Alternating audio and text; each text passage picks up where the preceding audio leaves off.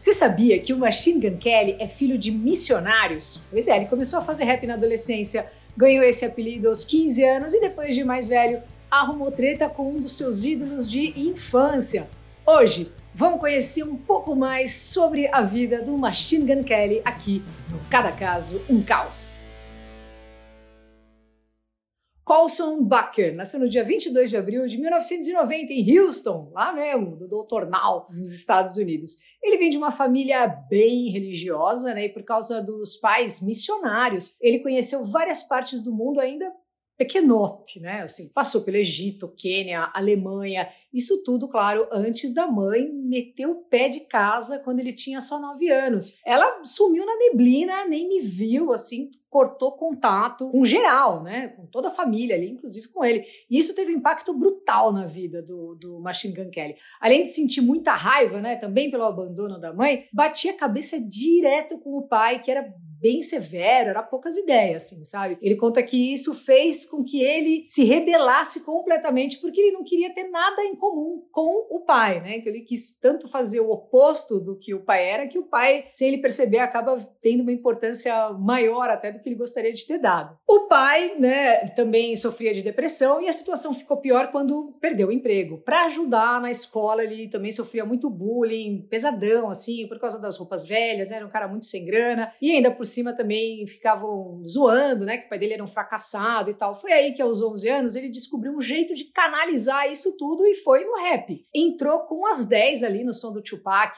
DMX, Jay-Z, Eminem, mas como uma boa. Aliás, tem vídeo do Eminem aqui, né? Mas como uma boa cria ali dos 90, ele também curtia os Guns N' Roses, os Rage Against the Machine, Nirvana, Radiohead, pirava no Radiohead também. E de acordo com ele mesmo, ele se cansou de apanhar e resolveu bater de volta, usando então as suas palavras como arma. Na adolescência ele começou a fazer o, o som dele, né, e ficava andando de um lado para o outro ali na escola, improvisando uns rap ali para todo mundo que passava e tal. E o flow do menino já era assim um negócio diferenciado, né? Ele era rápido, ligeiraço assim, agressivo também, visceral, tal qual uma metralhadora de ideias. Foi nessas que aos 15 ele recebeu a alcunha, né, pela qual a gente conhece Machine Gun Kelly, inspirado inclusive também num gangster sinistro ali da, dos coleguinha do bem do Al Capone, sabe? Pouco depois ali no colegial ele gravou a primeira demo e também nas bagunças ali com as dorgas, né? Mas estava na pegada de fazer o corre virar, assim, ele soltava as demos na mão de todo mundo que podia, assim, enquanto trabalhava num fast food perto da escola. Depois de se formar, ele, ele, ele ralou, assim, sabe? Depois de, de se formar, ainda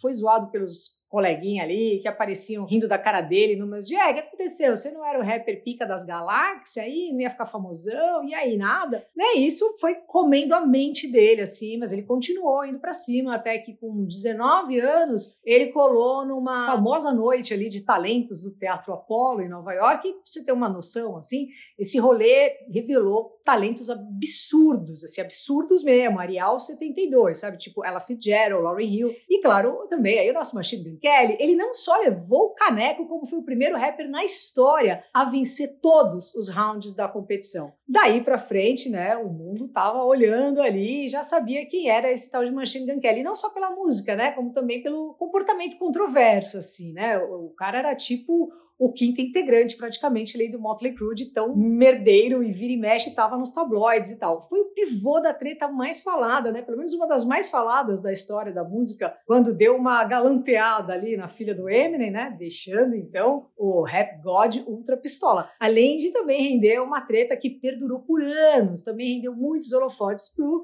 Machine Gun Kelly. Ele já se bicou aí com uma galera, inclusive até com o gente fina do Corey Taylor, do Slipknot, que também tá por aqui. Esse comportamento aí de rockstar insano era também reflexo, né, da, da raiva que ele sentia pelo abandono da mãe e, claro, também pelo abuso ali dos entorpecentes que tava bombando, né? Ele não brincava em serviço, não. Já bagunçou com cocaína, heroína, remédio controlado, é, cogumelo, tudo isso aí, fora as biritas mil, os temaki de já, que pra ele, assim, tipo, é um negócio, sei lá, eterno, enfim, tudo você pode imaginar. Ele disse que em certo ponto ele estava usando drogas, assim, numa de desbloquear o cérebro, ele falou, porque ele achava que precisava tirava delas para ser criativo. Não conseguia nem entrar no estúdio assim se ele não tivesse bem louco. Foi aí que ele se ligou que precisava de ajuda. E em 2012 ele foi para rehab e aí foi se tratar. Conseguiu, né, dar uma limpadinha ali, mas vira e mexe, tem um sabonete ali no chão e dá uma escorregada. Já a relação com o pai melhorou, melhorou bastante até, né, com o passar do tempo, com a fama também. Segundo o Machine Gun Kelly, demorou 25 anos para eles se darem bem, mas no final o pai já estava bem mais suave, adorava ver o filho tocar guitarra, né, tava começando a curtir os sons dele, enfim. Felizmente se acertaram, infelizmente um pouco tarde também, né? Pouco depois disso, em 2020, o pai do MGK, né, o nosso Machine Gun Kelly, morreu, que foi um outro baque pesado na cabeça dele. Tão pesado que dias depois ele chegou a tentar suicídio, assim, foi um negócio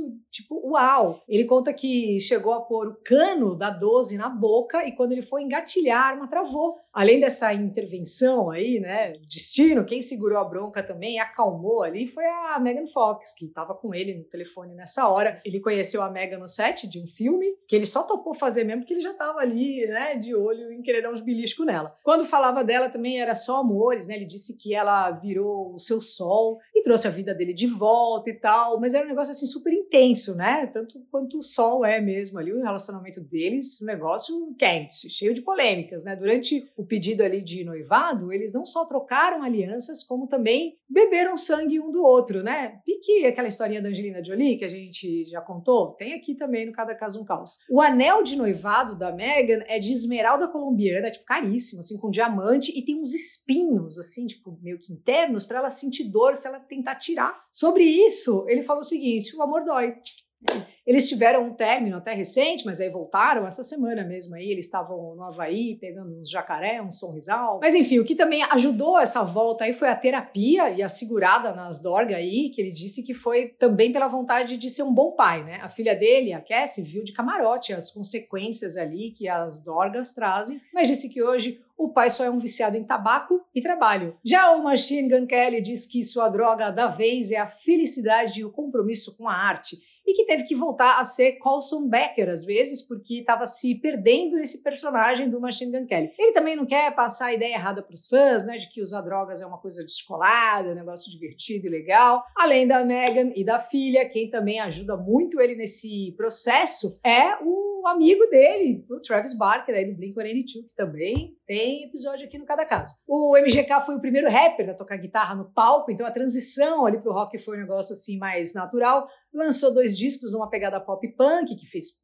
pauta de um sucesso, mas ele tá sentindo falta aí das batidas e dos scratches e disse que no próximo disco vai voltar aí para as origens do rap. Vamos ver. Também ataca de ator e manda bem, viu? Ele já apareceu aí em várias películas, mas a mais ali, né, marcante também falada foi interpretando o bom e velho Tommy Lee, que também tá por aqui, né, no filme do Motley Crue, Dirt, com aquele figurino ali da, da banda meio Chaves em Acapulco, né? Recentemente ele fechou também um ciclo da vida, né, dele, graças aos seus fãs, ele se reconectou com a mãe fujona, décadas depois do trauma, e aparentemente está levando a situação com mais leveza, né? Mais amor também, ele falou. Enfim, né? Conta aí também pra gente o trampo do Machine Gun Kelly que você mais gosta, né? Vamos ver aí também o que o futuro reserva pro rockstar dos tempos modernos. Então, um viva aí ao marrento Machine Gun Kelly. Para falar sobre, bora ver aí nosso querido Alexandre Vatti, psicólogo junguiano, psicólogo aqui do Cada Caso um Caos. Segue ele lá no Insta que é bem legal, é o arroba psicólogo Alexandre Vatti. Fala aí, carisma! Salve Luca e toda a galera querida aqui do Cada Caso um Caos! Hoje eu vou falar um pouquinho sobre Machine Gun Kelly, esse rapaz talentosíssimo e rápido como uma metralhadora nas rimas do rap, né? Coisa incrível, né? Então olha só como a gente de novo vai olhar para uma criança que tem muitas potencialidades, mas ao mesmo tempo vai tendo muitos conflitos. E de tudo que a Luca falou aqui, eu quero me atentar hoje porque a gente chama de complexo materno e a ânima que fica dentro de cada um de nós homens eu vou explicar um pouquinho sobre o que, que é esse nome aí que o Jung fala pra gente, tá? É o seguinte, ó, a imagem primordial que todo homem tem dentro de si para levar ele para a vida, o Jung vai chamar de ânima, que ânima em latim quer dizer alma, não no sentido religioso, tá? Mas como um arquétipo que leva o homem para as realizações dele, é a personificação de todos os sentimentos dentro de cada um de nós homens. Assim como nós homens temos uma ânima, as mulheres têm um ânimos, que ânimos em latim quer dizer espírito, mas não religiosamente, no sentido de um arquétipo que é uma potência que vai levar a mulher então para as realizações. Eu já falei aqui em outros episódios um pouquinho sobre essa regência arquetípica que a gente tem, e o Jung vai falar que isso que move a gente para a vida. E aí vamos lá, a primeira imagem da ânima que o menino pega de quem? Da mãe. E olha só o que acontece com o Machine Gun Kelly. Aos nove anos de idade, a mãe, ó, dá linha no pipa e vai comprar cigarros e nunca mais aparece. Isso vai provocar uma profunda cisão dentro da psique, porque com nove anos a criança precisa ainda do que? Dos cuidados maternos. E por mais que o pai fizesse ali a questão dos cuidados e tal, ele era muito severo, eles eram missionários, muito religiosos, então tinha ali uma rigidez de pensamento muito grande. Esse é outro fator que vai dar para o Machine Gun Kelly um senso de buscar romper né, exatamente com aquela rigidez, trazendo nas letras que ele fazia ali essa expressão do sentimento dele. E aí ele vai fazer o seguinte: olha só, se essa primeira imagem que vem da ânima, que leva o homem para a realização, vem da mãe, ele vai ter que projetar essa imagem da ânima em qualquer outra coisa. E ele vai projetar onde? Na música. Tanto é que é muito interessante. A gente acha que é muito difícil entender isso, mas lembrem-se lá do B.B. King, quando ele tem a Lucille, né, que é a guitarra dele, é uma projeção da nossa alma, que a alma do homem ela tem que ser feminina, porque nós precisamos aqui em vida equilibrar o masculino e o feminino dentro de cada um de nós. Então, a música, guitarras, elas vão receber as projeções de ânima da gente, dos, dos homens, tá? E do Machine Gun Kelly não é diferente. Ele fala, né, que a música era o amor dele. Num determinado momento, ele tem ali um afastamento, as pessoas até ficam falando, como a Luca comentou, e aí, mano, não ia ser o rapper tal, o famosão, não sei o quê. E ele vai ficando mal com isso, mas depois ele entende que ele precisa fazer algo, e aí ele ganha a competição lá no Apollo, e aí leva ele lá, projeção incrível, né? E aí, olha só, para suprir a falta dessa mãe, ele vai projetar essa ânima, que é o sentimento dele, ele vai projetar nas mulheres. E aí ele projeta na Megan Fox. E olha só que interessante, você viu que a, a Luca falou lá do anel que ele deu para ela, que era uma coroa de espinhos que quando ela tentasse tirar ia causar dor. Por quê? Porque o amor romântico ele está ligado ao patos. Patos em grego quer dizer paixão, mas também vai originar a palavra patologia, que é doença, que é sofrimento. Então, olha só, as coisas andam juntas ali com os dois. E isso é muito importante a gente entender. Aí ele tem um negócio do brinco também que ele dá para ela, uma seringa, forma de seringa com gotículas de sangue. Aí tem ali umas especulações que eles bebiam gotículas de sangue um do outro, né, para fazer rituais. Isso é muito sério, porque essa fusão de sangue tem a ver com o quê? Com pai e filho, com mãe e filho, e não com relacionamento de homem e mulher. Mas ele queria, com esse complexo materno que devora ele pela falta da mãe, ele queria fazer essa junção com alguma mulher. Só que é um amor sofrido, porque ele tem a dor da perda dessa mãe que vai embora. E aí depois, né, a Luca contou, essa mãe reaparece, aí ele tá tentando fazer uma reaproximação, mas com isso já tinha ocasionado uma série de coisas, né? Abuso de drogas, né, as substâncias, ele vai levando ali até o limite para tentar sair daquela angústia, daquele sofrimento que com certeza grande parte é ocasionado pela perda dessa mãe. Então, mais um tempo aí que a gente está falando aqui da importância da gente cuidar bem das nossas crianças. É isso aí, galera. Valeu! Valeu, Ale, você é um querido aí, sempre apavorando. Valeu também Adriana Ribeiro, José Inácio Horta, gente boníssima, Carla Lucatelli, Elane Barbosa, Raquel Fernandes, Ângela Bezerra, Costura da Deia, Raid Lupe, puta, vocês são tudo gente fina. Júlio César, um grande beijo aí pra geral, que sempre comenta aqui no Cada Caso um Caos, quem apoia também aqui o nosso canal. E me segue no Insta, Luca89FM. Spoiler! Ouvi falar que vai estar tá tendo aí o Mike Patton, Fenomore.